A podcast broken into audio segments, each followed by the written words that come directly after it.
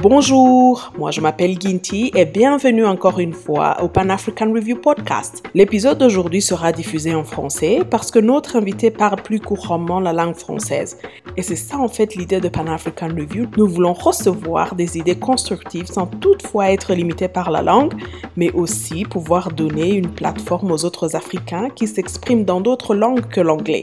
Notre invité aujourd'hui, c'est Jean-Luc Galabert, psychologue et anthropologue, et écrivain d'ailleurs, parce qu'il a écrit beaucoup sur l'histoire du Rwanda. Il a écrit un article qui a été publié dans le Pan African Review, mais en anglais, originairement et originalement. L'article était en français et s'intitulait Puiser dans la langue rwandaise des héritages féconds. Suivez le Pan African Review sur les réseaux sociaux pour vous tenir au courant de tous nos programmes. Et si vous aimez cet épisode en particulier, merci de partager. C'est la toute première fois que nous allons faire cet épisode euh, dans la langue française. Ce sera un très bon exercice pour moi d'ailleurs. Donc avant de rentrer dans les détails de votre article, qui est vraiment super intéressant, je l'ai lu d'abord en anglais, ensuite dans euh, la langue euh, dans laquelle vous l'avez écrite, qui est le français. Normalement, nous commençons toujours par poser la question à l'auteur pour comprendre le choix le choix du thème.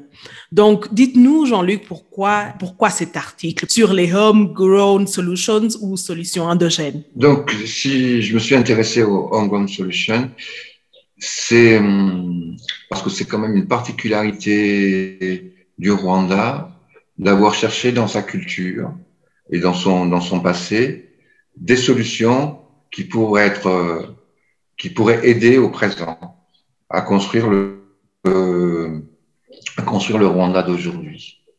Et, euh, et, je crois que cette, cette démarche, euh, elle, elle, a compté pour beaucoup dans le fait que le Rwanda puisse se reconstruire après le, le génocide des Tutsis du pays.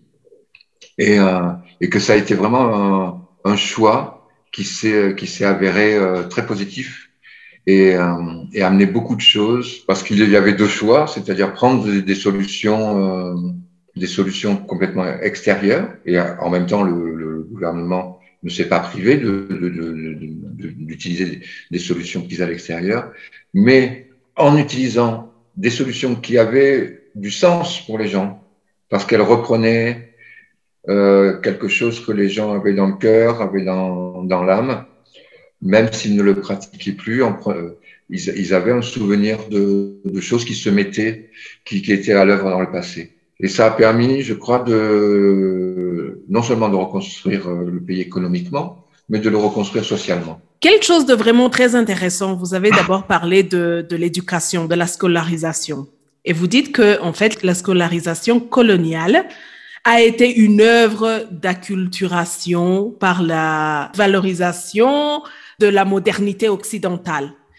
Comment est-ce que vous expliquez cela? Comme euh, d'autres sociétés, mais pour, pour, pour la, la, société rwandaise, que, que, je connais plus que, plus que les autres sociétés africaines, quand les, les, colons sont arrivés, en fait, la société était extrêmement bien organisée, euh, structurée. Pour dominer ce, ce pays, ils l'ont, ils l'ont réformé. Et cette réforme, et l'école a été vraiment une entreprise pour les enfants, les adolescents et les jeunes qui y sont passés, une entreprise d'oubli de, leur culture première et de euh, et d'apprentissage d'une culture complètement étrangère. Alors ça se passait comment? En fait, les, les enfants, les, les premières les, les, premières générations qui ont, qui ont été à l'école ont été éduquées dans des internats. Donc très jeunes, ils ont été coupés de leur famille, ils n'y revenaient euh, qu'une fois, deux fois, trois fois, trois fois par an. Et donc, ils ont, euh, ils se sont construits dans un univers qui n'était pas ceux de la population, dans un univers fermé, qui était euh, géré par, géré par des, par des blancs, par des pères blancs. Ils ont tout appris dans une langue qui n'était pas la leur, à ce moment-là, le français. Et donc, ils ont complètement oublié la première génération d'éduqués a été, une fois qu'elle a été formée, tous ceux qui ont été les, les adjoints de la colonisation mm. ont été euh, formés dans l'oubli des valeurs et des, des, façons de penser de leurs parents. Donc, au, au Rwanda, c'est vraiment, euh, c'est vraiment euh, très très clair. Et ce qui fait que la société s'est réorganisée le temps, juste le temps de former une, génération. Ces gens qui avaient été formés aux valeurs de la, de, la modernité, entre, entre guillemets, euh, occidentale, ont été les, les rouages dont les, dont les colons avaient besoin. Ce qui s'est passé très particulièrement au Rwanda, c'est que dans ces écoles, les éducateurs, qui étaient les pères blancs, ont organisé une, discrimination. Ils ont euh, divisé les élèves entre des gens qu'ils appelaient Hutus et d'autres gens qu'ils appelaient Tutsis. Et en faisant et en, en disant, ben, les Hutus n'iront que jusqu'à un certain niveau d'études et les Tutsis iront, iront plus haut. Les enfants ont été formés dans un système discriminatoire qui n'était pas le, système discriminatoire de la société, mais qui, était le système discriminatoire de l'école. Ce que les gens auront vécu dans ces écoles va guider leur sensibilité, soit en ayant le sentiment qu'ils ont été formés pour diriger, soit en ayant le sentiment qu'ils ont été lésés parce qu'empêchés de faire des études supérieures. Des gens qui vont, euh, qui vont être la nouvelle élite lettrée de la, de la, de la nation va être fait de ce qu'ils ont vécu dans l'école. Euh, parlons encore un peu de, de, de, la langue et de la manière d'apprendre. Vous parlez particulièrement de la sensibilité qui passe d'une génération à la suivante et ça, c'est grâce à la langue. Vous parlez du vocabulaire, de salutations. C'est d'ailleurs des exemples que vous avez donnés dans votre article. Ce qu'on voit dans, dans les salutations rwandaises, mmh. c'est que c'est toujours une, une attention qui est portée au fait que l'autre est, est en vie, est en bonne santé, que ses enfants vont bien. Enfin, il y y a vraiment une attention sur la vie des gens qu'on rencontre et qui est très, très, très, très prononcée. Alors que dans d'autres langues, par exemple en, français, quand on dit, euh, quand on dit bonjour, cette chose-là, elle est, elle est beaucoup plus neutre hein, qu'en en arabe, quand on, quand on se salue, on se souhaite la paix. Salam alaikum, que la paix soit avec toi. Donc, se saluer, c'est la base. Civilité un petit peu différente qui, euh, qui, sont, euh, qui sont marquées selon, selon les cultures.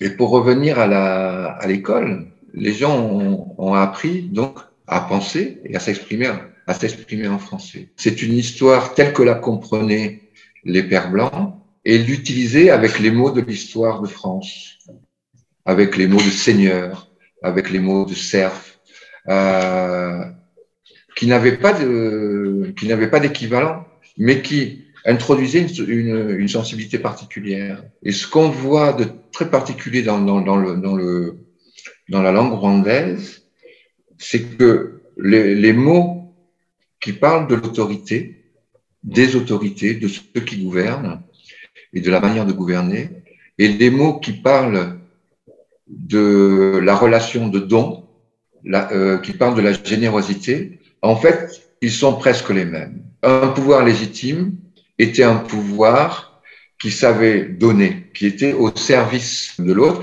et celui qui ne, ne, donnait pas comme c'était attendu était un mauvais chef et était démis. Et ça, quand on utilise les mots de seigneur et de serf pour euh, pour parler de l'histoire du Rwanda, eh bien, on oublie tout à fait qu'est-ce quels étaient les devoirs du chef. D'accord. Et, d'ailleurs, vous trouvez euh, vraiment une très très belle façon de parler, euh, d'expliquer quelques concepts qui sont tirés du Kinyarwanda en français. Et je trouve ça vraiment beau. Je vais lire un petit euh, passage. Être souverain d'un pays, commander, régner sur, gouverner, pour euh, soit euh, un, un ami ou prendre une décision, promulguer, organiser, commander, mais ça peut justement être aussi donné. Euh, recevoir, offrir, faire un cadeau, céder. Donc c'est le mot Kugava qui, qui, qui, dit être roi, commander, régner et qui en même temps dit donner, recevoir, offrir, faire un cadeau. Alors parlons un peu d'un concept assez intéressant que vous avez développé dans votre article et ça c'est le concept de Ubuhake et euh, aussi servage ainsi que le lien avec la monarchie belge. Donc Ubuhake était euh, donc quelqu'un qui, a, qui avait une certaine aisance en, en bétail, de donner une vache à, à quelqu'un et, et, donc ça tissait une relation de, de lien réciproque et de devoir réciproque. Et donc, Ubuake, quand c'est traduit euh, par les enseignants, c'est traduit comme une, une relation de seigneur à vassal. Alors que dans la, dans la langue même et dans, dans les relations, Ubuake appartient au vocabulaire de la famille. C'est-à-dire que tout d'un coup, on devient, on a un lien familial. Et donc, on devient le fils de celui qui nous a donné, un fils social. L'interprétation euh, francophone, c'est une, une relation de domination. Dans la, les formes de, sociales rwandaises, les formes traditionnelles, c'est une, une extension de la famille. Donc, on est complètement dans, dans, deux façons de vivre différentes, deux façons d'envisager les relations différentes. Mais comme dans l'imaginaire français, le seigneur a été renversé et le roi a été renversé par les serfs euh, et par le, par le tiers-état, parler de l'Uguhak comme un, comme un lien de seigneur à, à vassal, c'est déjà anticiper que le cerf a le devoir de se révolter et voire de, de tuer son seigneur, comme, comme le roi en France a, a, pu être décapité par la Révolution. Des imaginaires du présent et du futur qui ont été euh, absorbés par les élites, mais ça ne recouvrait pas, ça ne recouvrait pas le, la réalité sociale que vivaient les Rwandais. Le, le vocabulaire du don et le vocabulaire de, du commandement étaient très liés en fait, ce qu'on voit, c'est que Ubuake n'était qu'une des formes de, l'échange et que des choses extrêmement importantes, c'était dans la société rwandaise et dans beaucoup de sociétés, c'était de donner, recevoir, un système de, de dons et de contre-dons euh, permanent, qui faisait que si on observe l'histoire ancienne, très peu de gens étaient laissés de côté. Est-ce que vous pensez, Jean-Luc, qu'il serait possible d'apprendre de bonnes pratiques d'une langue, mais sans nécessairement avoir une maîtrise assez euh, élevée de cette langue-là. Par exemple, quand vous parlez de Giringa ou le concept de Ugenye ou Pfura ou Umnge, si vous voulez un peu parler de ça et me dire si vous pensez que c'est possible de tirer de très bonnes leçons, de bonnes pratiques et de, de les mettre en œuvre, mais sans toutefois parler cette langue-là. Oui, oui, oui, on n'est pas obligé de parler de parfaitement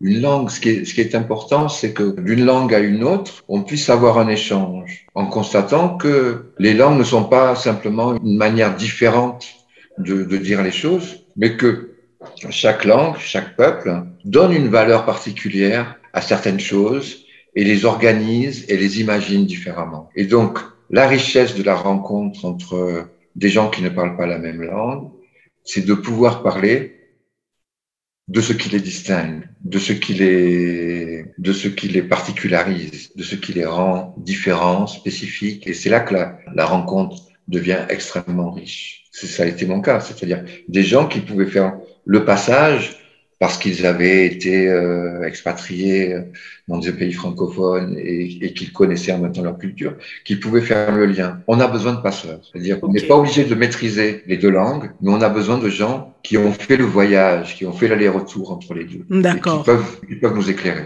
D'accord, je vois. Parlez-nous du sentiment que vous avez envers le, ce que vous appelez le globish. Il y a des langues qui ne sont pas notre langue maternelle, mais qui ont toujours été utilisées comme des langues de, des langues de la, diplomatie et du commerce, c'est-à-dire qu'ils devenaient des langues, des langues internationales. Ça a pu être le swahili en Afrique de l'Est. Mais aujourd'hui, la langue qui sert euh, de, de langue d'échange dans la diplomatie, dans la, dans la politique, dans l'économie, c'est l'anglais. Enfin, quand on dit que c'est l'anglais, ce n'est pas l'anglais en fait. Ce que les gens ont retenu de l'anglais pour pouvoir parler business pour pouvoir parler relations diplomatiques. C'est un sous-ensemble de l'anglais, une, une sous-langue dérivée de, dérivée de l'anglais. La plupart d'entre nous, quelques-uns maîtrisent vraiment l'anglais, mais la plupart de, des gens qui, qui communiquent en anglais, qui enseignent en anglais, en fait, ne maîtrisent qu'une toute petite partie de cette langue. Et la partie qui, qui a été considérée comme la plus utile, c'est-à-dire le vocabulaire des, des échanges économiques, le vocabulaire de, l'administration, le vocabulaire du, management. C'est ça qui fait, le, qui fait la spécificité de, cette langue, c'est d'être dans, dans des registres très particuliers.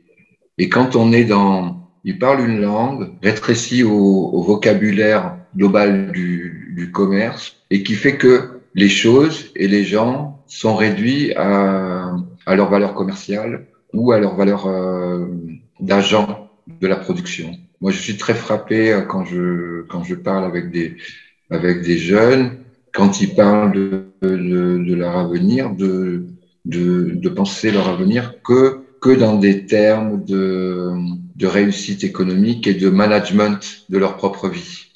Comme s'ils avaient euh, intégré que il fallait être le self-made man de sa vie et que pour, pour ça, il fallait en, en passer par des, par des moyens, par des modes de relation qui sont ceux, ceux de la mondialisation et qui sont ceux d'une toute petite sphère de pensée. Et donc, c'est comme si je n'avais euh, que très peu d'options pour penser, pour penser ma vie, pour penser mes relations avec les autres quand je les pense en globish. Ça donne un monde euh, un peu uniforme.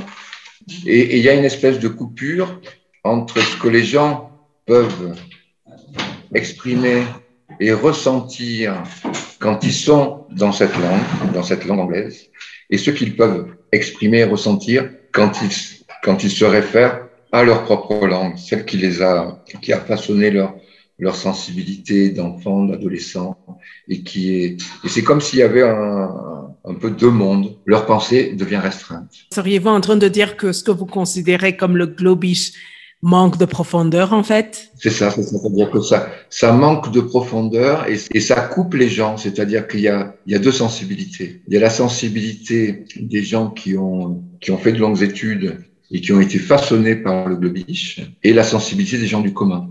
Et quand on est amené à, être en, en, relation avec les gens ordinaires, c'est comme si euh, on était un peu étranger. Nous arrivons presque à la fin de notre conversation, Jean-Luc, et je suis vraiment très très contente qu'on ait euh, pu parler de cet important article.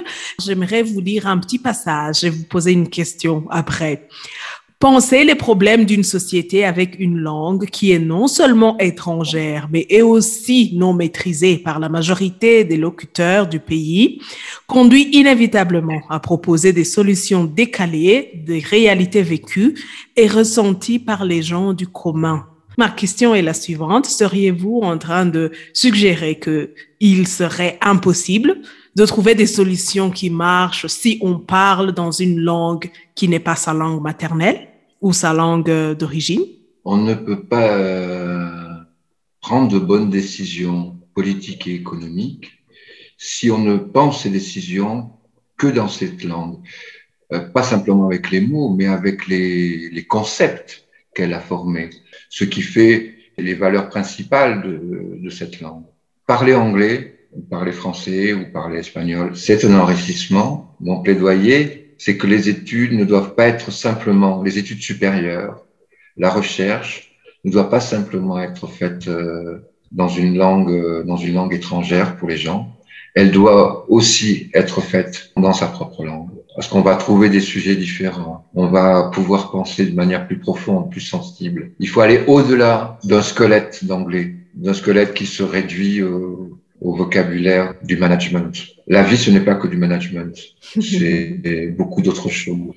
Et, et, ça, il faut jamais l'oublier. Sinon, on dessèche, on réduit les politiques à une toute petite chose. En tant que dirigeant, forcément, un étranger pour ceux qui sont dirigés. Si on veut restaurer un, un dialogue, il faut à un moment donné parler la même langue que ceux qu'on dirige ou ceux avec qui on essaye de construire une politique. Le homegrown solution était une manière de récupérer des mots et de récupérer une sensibilité, de récupérer une pratique qui n'est pas, voilà, qui n'est pas issue de l'anglais. Merci beaucoup, Jean-Luc, d'avoir trouvé le temps de nous parler. Mais aussi, j'aimerais demander si vous avez quelque chose d'autre à dire avant euh, la clôture de cette discussion. Pan-African Review, en s'adressant à tous les Africains, de, de par son nom, doit pouvoir s'adresser aussi et recevoir des contributions de, de, gens qui ne parlent pas l'anglais ou qui ne parlent pas le français, mais qui pourraient produire, produire de, de la pensée à partir de leur, de leur propre langue et avec des médiateurs qui la traduiront